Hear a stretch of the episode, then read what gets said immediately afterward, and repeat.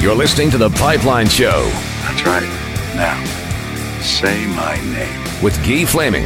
You're goddamn right. Welcome back to the Pipeline Show. We continue on with our CHL playoff special, and uh, my guest has been Sam Cosentino right from start to finish here on the uh, episode this week. Now we move to the WHL, which uh, makes it an In the Dub segment for dubnetwork.ca. Stay up to date on everything happening across the Western Hockey League by visiting dubnetwork.ca. All right, Sam, the WHL playoffs get going this weekend as well. Uh, and in the uh, Western Conference, really interesting race to finish this season at the top with Vancouver and Everett in separate divisions, but battling for conference supremacy and home ice advantage. Uh, Vancouver ends up being the top uh, team out of the Western Conference. Do you think they're going to be the top team when it's all said and done coming out of the West? Wow, that's you know I I love Dennis Williams and I love the experience that Everett has. Dustin Wolf has had a Carter Hart uh, type of season. You know they stumbled a little bit down the stretch, uh, but Vancouver again a really good team game, and I, I like what uh, their coaching staff. I think is dynamite over there with with Michael Dyck and and Jamie Heward. I think those guys have just done a, a bang up job. Um, you know, do you have an edge in goaltending between the two teams? If I look at uh, Tendeck and Miner uh, up against Dustin Wolf, the only thing you'd say is that there's just more depth on the Vancouver side. Mhm. Uh, but if it's number one against number one, does does any team really have an edge there? I don't know. That might be too too close to call. So on the back end, you you look at those two clubs, and you know I think Bowen Byram has emerged as a first team Western Conference WHL All Star. He might be the best guy in the whole lot. He might you know be the best defenseman in the whole league. It's 26 goals. That's a lot for Yep. you know for a defenseman in any league. So those two teams, I, I think, are poised to meet here in the you know in the Western Conference final. But the one thing is that I found interesting uh, because of this playoff format. You know, Vancouver is going to get Seattle here in round number one uh, in a one versus eight, uh, essentially, if you were to break it down in conference, but because of the wild card situation. Yep. Well, that eighth place team has more points than the second and third place teams um, you know, in the BC division, or at least the third place team, maybe two points behind the second place team in Victoria. So, you know, they're, they're almost getting penalized essentially, A, for playing in the bad division, but B, for finishing first and drawing a team like Seattle that has more points than Kamloops who needed a, you know, a, a tie-breaking win to get in. Yeah, interesting uh, the way it all works out with the uh, the whole wild card scenario. I I haven't been a big fan fan of it since they made the change. Uh, I don't know four years ago or something like that. Seems like every year there's some sort of uh, eyebrow raiser, and that would be the one this year. You mentioned uh, Victoria and Kamloops, the Blazers on fire to finish uh, the regular season, having to win the uh, play-in game against the Kelowna Rockets, and they did that in a lopsided victory. They might be uh, one of the hotter teams in the Western Conference going into the playoffs. Could that carry them at least through the first round? It'll be really interesting to see what type of energy level that uh, Kamloops is going to come out with in that game because, you know, you look at the, the building was probably the best maybe I've ever seen it. Yeah. um, either through through TV or, or through being there live. I mean, the, it looked like the '90s in there. People were going nuts. The building was packed. I think the attendance was six thousand or, or just below it. And in fact, I, I sent emails to all the the Kamloops staff after and said that was kind of that was really cool to see the building as alive as it was. Now, the building never needs any extra juice when Kelowna's in there, as you as you well know. Those two teams are about an hour and a half, two hours apart, and you know, they, they've got a, an ancient old rivalry going on. But are they going to be able to, in their first game, uh, regenerate the, the same kind of excitement, the passion, um, you know, the will to win as what they had in that Tuesday night, uh, tiebreaker against Kelowna. So I, I think there's going to be a, a little bit of a letdown. You know, having said that, Serge Lajoie, he's done a great job since he's been in there mm-hmm. and and that was a really interesting coaching choice and one that had been rumored he was going to end up somewhere, whether it was Saskatoon or or Kamloops or one of the other open jobs. But I, I love the job he's done there with that hockey club. His challenge is going to be here in game number one, try and throw a wrench into the, the Victoria's plans, is to come out with that same passion and energy that they had to beat Kelowna. Now, the, the other uh, interesting series in the Western Conference to start is Spokane and Portland. The uh, Chiefs Oof. were pretty hot going down the stretch. The Portland Winterhawks kind of floundering uh, below 500 in their last 10 games. We know Spokane had won eight of their last 10. Uh, so two teams kind of going in opposite directions. Uh, how do you size up that matchup? Yeah, that one, that one's really interesting to me. Um, that's almost a pick 'em. I mean, I guess if you're a betting guy, you'd sit there and you'd, you'd put the line as a pick 'em. Cause Portland, once they get home and, you know, Mike Johnson's going to have, he'll have his team ready and rocking and rolling for the playoffs. And the Spokane Chiefs, I think have, they've really flown under the radar most of the year. You know, they've gone through some adversity and, uh, I think this is a hockey club. When you look at some of their young players, you know, you got Jaret Anderson-Dolan, you got Ty Smith, you got Toporowski. You have some guys there that can do some damage in a variety of ways. Um, and so they seemingly have gotten some really good goaltending down the stretch, which I think was maybe not quite as stable at the start of the year as it was down the stretch. But will that young goaltending, you know, will it be able to perform in the playoffs as it did in the regular season? Um, and the same thing can be said in goal for, for what's happening with Portland. Whether it's Hofer or Farkas or whoever they're going to end up playing there or they have to play both or, or what the case might be. But that, uh, that to me is probably of all the series, you know, I talked a little bit about Charlottetown and Cape Breton. Yeah. But of all the series, I'd say that's probably the tightest of any in the CHL. Yeah, hard to disagree with that. Let's For move. round one, anyway. Yeah, for round one. Pardon me. Let's move to the uh, Eastern Conference. The Prince Albert Raiders been the uh, the the top ranked team out of the Western Hockey League. Uh, they've got the the Red Deer Rebels in the first round, and on paper, doesn't look like you give Red Deer much of a chance, especially with Alexander Alexeyev on the shelf. But Red Deer's actually played Prince Albert really well this year. They've got a goaltender in Ethan Anders who can be a difference maker, but when it's all said and done, is uh, Prince Albert just just too powerful?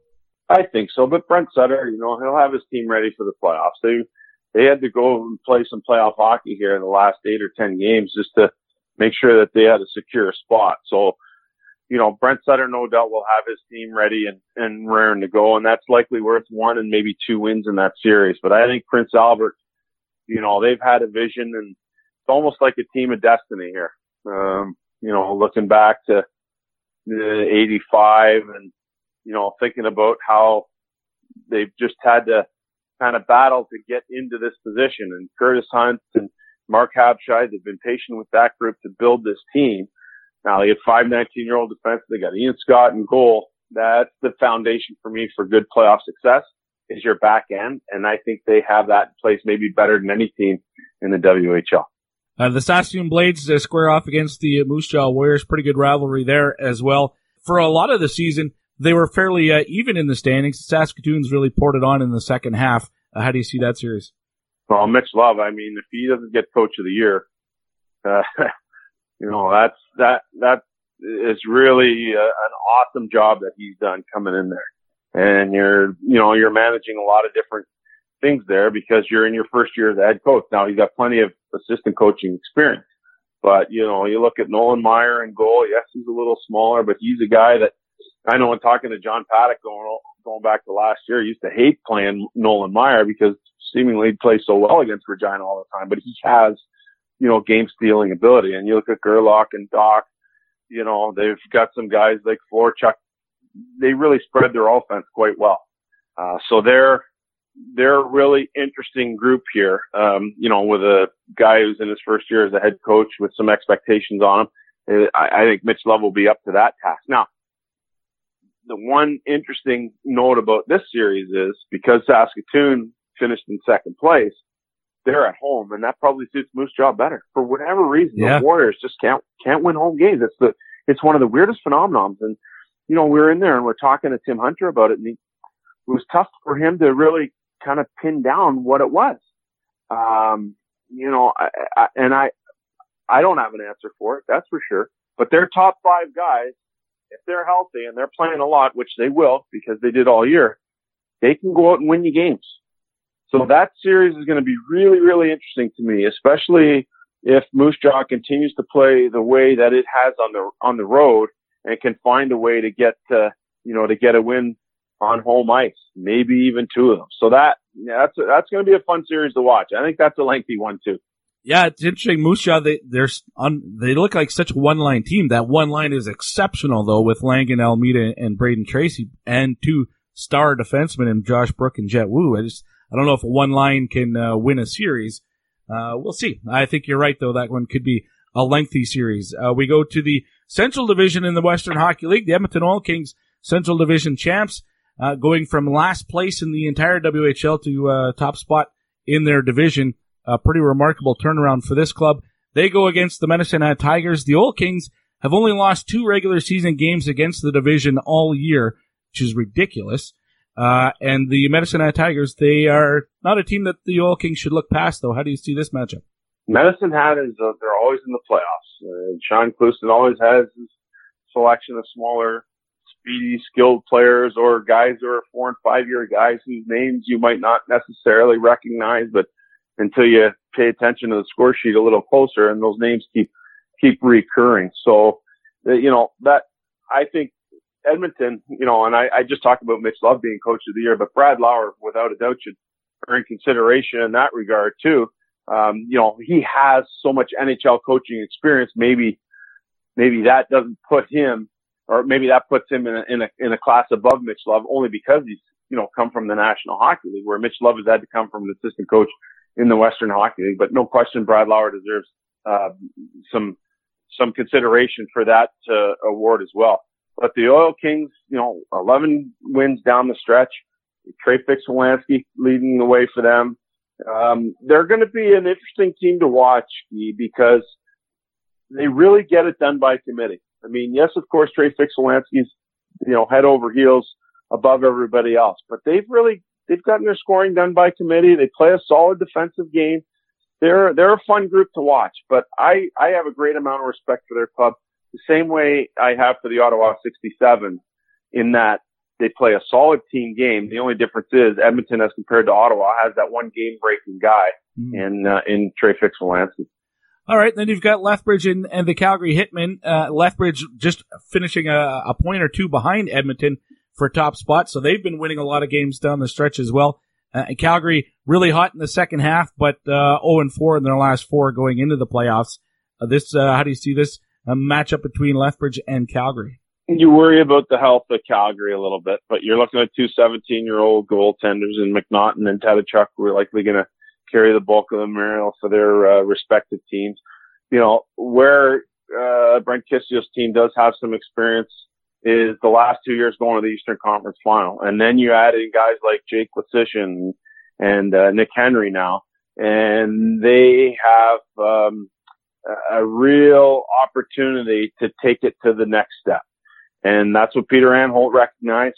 Wow, that one ingredient we were missing. And I think he addressed that with that trade with Regina. So that's going to be a, a, that series, I think to me is slightly in the hands of Lethbridge. I worry about the health of Calgary right now, but I think there's more weapons on Lethbridge. All right, when it's said and done, anybody in the East give Prince Albert a, a run for it, or you expect the Raiders to be in the WHL final? I expect the Raiders to be in the WHL final, but I don't think it's going to be as easy as what they experienced the competition to be in the first half of the season. Yeah. You know, when they, uh, you know, that huge stretch of what 30 games where I don't think they lost in regulation or whatever it was.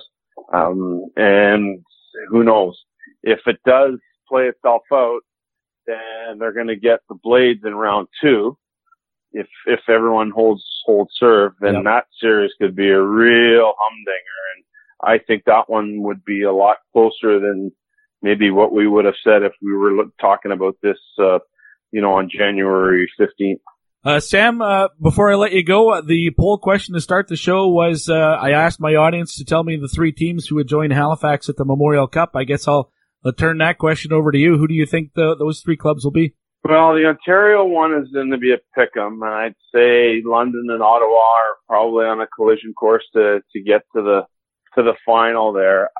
I have a hard time seeing anyone beating Rouyn-Noranda um, in the Quebec Major Junior Hockey League, but you know you got Baie-Comeau and Drummondville and Halifax to be concerned about there. Um, in the Western Hockey League, you know the way it's set up and the way it's kind of been looking at all year is Prince Albert against Everett, and then Vancouver had its say at the end of the year. So yeah.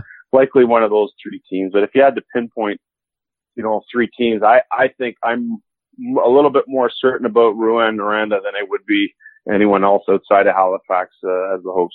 Great stuff, Sam. Listen, I really appreciate your time. I know uh, I took up a lot of your time uh, today. Enjoy the playoffs. Uh, which uh, series do you guys have on Sportsnet? Yeah, we'll be in uh, in London for Game One of that series. Uh, Windsor Spitfires and London Knights, two kind of hated rivals. You get to see a little glimpse of the future with Will Cuylle and uh, Jean-Luc Foudy for Windsor and all the veterans that London has to offer. But I think I'm going to take a quick trip into Niagara and get a peek at Game One uh, in that series. All right, and as the playoffs go on, will you guys be skipping around to uh, other series, or do you do the London series the entire uh, seven games, or how's it work? No, the way it's planned out right now is next Wednesday would be game four between Hamilton and Ottawa. And then we'd have a game four between uh, Guelph and Kitchener and game five of that series if necessary. And then likely in early April, make our way out to the Western Hockey League, which uh, I'm really looking forward to. Excellent. Sam, as always, really appreciate your time. Great to catch up. Thanks for doing this. Uh, maybe we'll see you when you get out west. Yeah, right on, brother. It'll be a lot of fun watching the playoffs this year. I think we got a lot of good teams. I think our cup's going to be amazing. Yeah, yeah, it should be fantastic. All right, man. I'll let you go. Thanks a lot. Okay, buddy. Take it easy. All right, there you have it. Sam Cosentino from Sportsnet. He was the only guest on the show today. The entire CHL playoff preview. Uh, thanks to him for giving me basically almost a full hour of his time today. He was driving down to Niagara to watch game one uh, of that OHL series, and uh, we just we just get going, and we uh, can't stop talking. Always appreciate uh, Sam coming on the show. That's going to wrap up this week's show. No NCAA talk, uh, no Junior A talk, no USHL talk uh, this week, but we will catch up with all of those leagues next week. Playoffs are raging onwards in the AJHL, the BCHL, across the Canadian Junior A Hockey League. NCAA tournaments, all conference tournaments will be complete this weekend. We'll know the 16 teams that are into the national tournament bracket. So obviously we will preview that big tournament next week on the show as well. And of course, this time next week, we might even be through the first round for uh, two or three or maybe more uh, series in the Canadian Hockey League. So we'll update the CHL playoffs as well. So lots to get to next week. Reminder: if you want to have some early access, uh, this was this show probably the only show where early access was not possible uh, for uh, patrons. But uh, most often the interviews I do are earlier in the week, and they're up on uh, patreon.com slash the pipeline show uh, for three or four days before the show comes out. Uh, this week was different, only because it's a single guest, and we did it all today, so there was no early access this week. But thanks to all of you who have signed up to be patrons at patreon.com slash the pipeline show, and if you're considering it, that's the place to go to check it out. You can always follow me on Twitter at TPS underscore Gee if you have some requests for upcoming uh, 2019 draft spotlights, guys you want to hear from uh, before the NHL draft this June. Uh, let me know. You can uh, hit me up on Twitter at TPS underscore Gee, or if you're a patron, uh, you can send me a note uh, that way as well. Do have one request to get Ethan Keppen from the Flint Firebirds on the show. So for Stephanie, I will endeavor to do that before the draft. Anyway, again, that wraps up this week's show. Before next week's show rolls around, make sure you get out and watch some junior college hockey so that you and I can talk about it next week here on the Pipeline Show. Until then, my name is Keith Flaming. See ya.